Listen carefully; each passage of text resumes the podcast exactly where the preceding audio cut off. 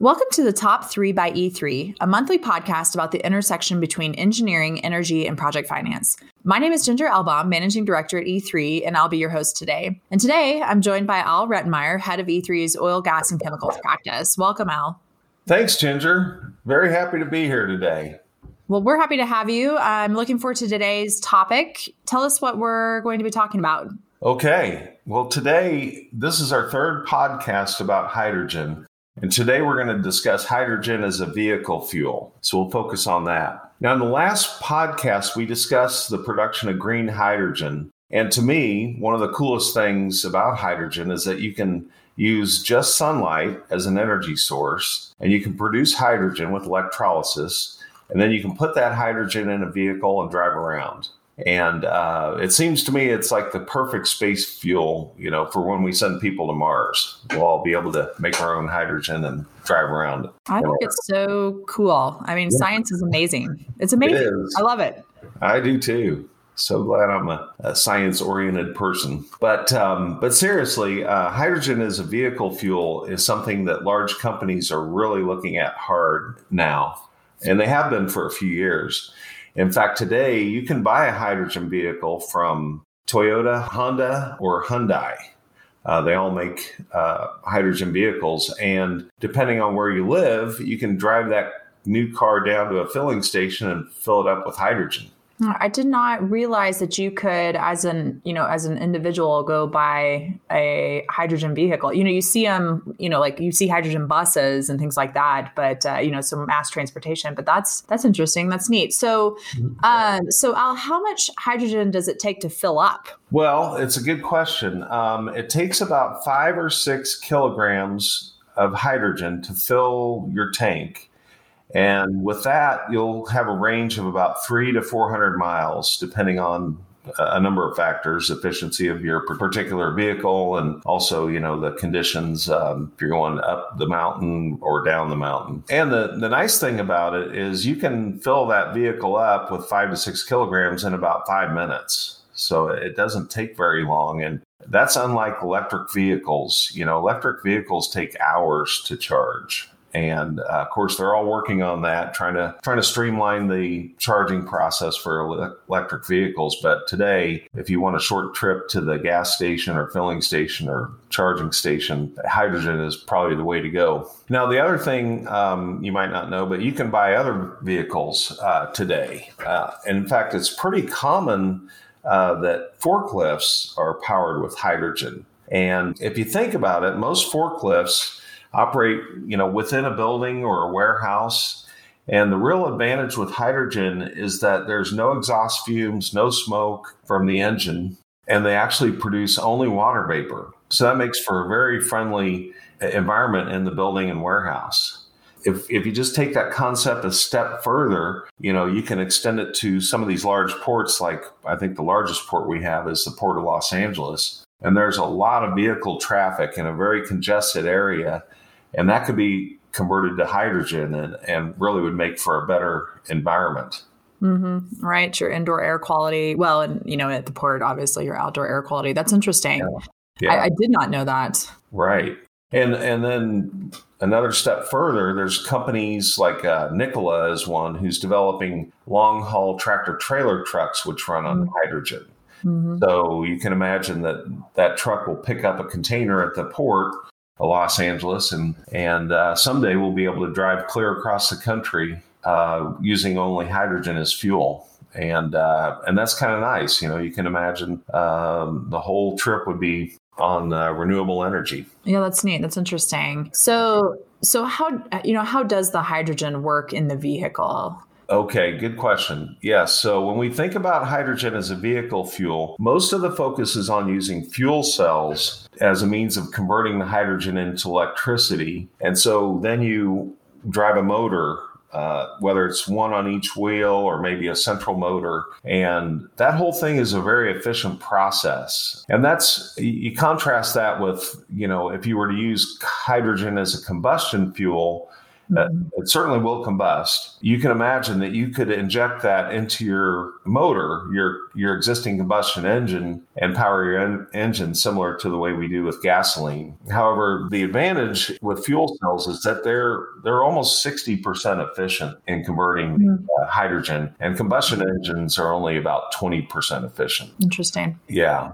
So, so anyway, so the bottom line is the hydrogen fuel cell converts the hydrogen to electricity, and then that's used to drive a motor in the vehicle and and uh, make the car go. We talked about electrolysis last time when we were talking about making green hydrogen, and the fuel cell is essentially an electrolysis system that runs in reverse. So you're feeding in air in this case and uh, hydrogen, and then they react and and what you generate are electrons which which are then available to drive the motor. The great thing about this whole process is the only byproduct you get is water vapor and you get electrons. So so we're seeing a lot of development, a lot of interest in hydrogen as a fuel and hydrogen vehicles. One term you'll hear is people will talk about fuel cell electric vehicles and that's what we're talking about really. So these are these are electric vehicles but they have an onboard fuel cell that makes the electricity. Yeah, so that's a good question you know, is so is hydrogen better than just electricity for vehicles? Yes, to my mind, I think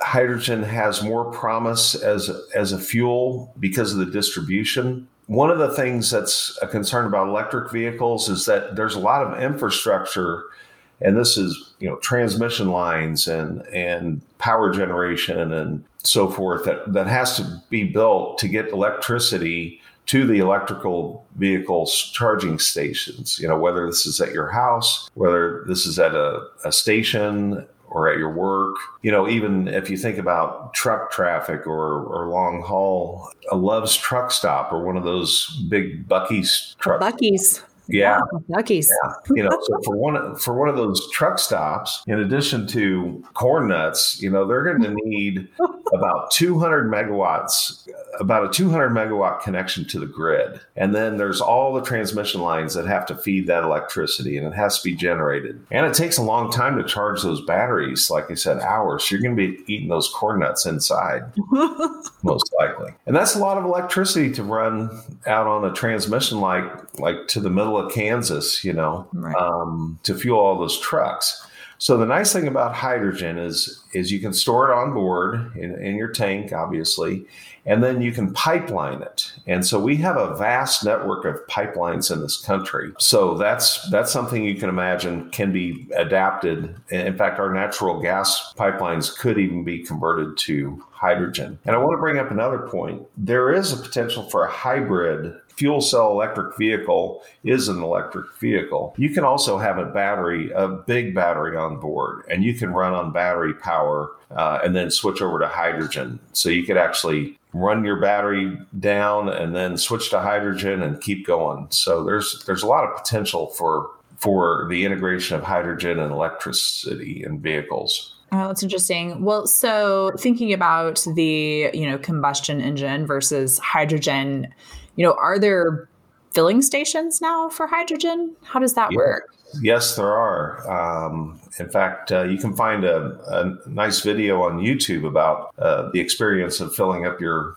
hydrogen vehicle. There's a number in California, and then there's a number on the on the East Coast. And if you just Google or uh, search for uh, hydrogen fuel stations, it will show you uh, a map of where they're all located.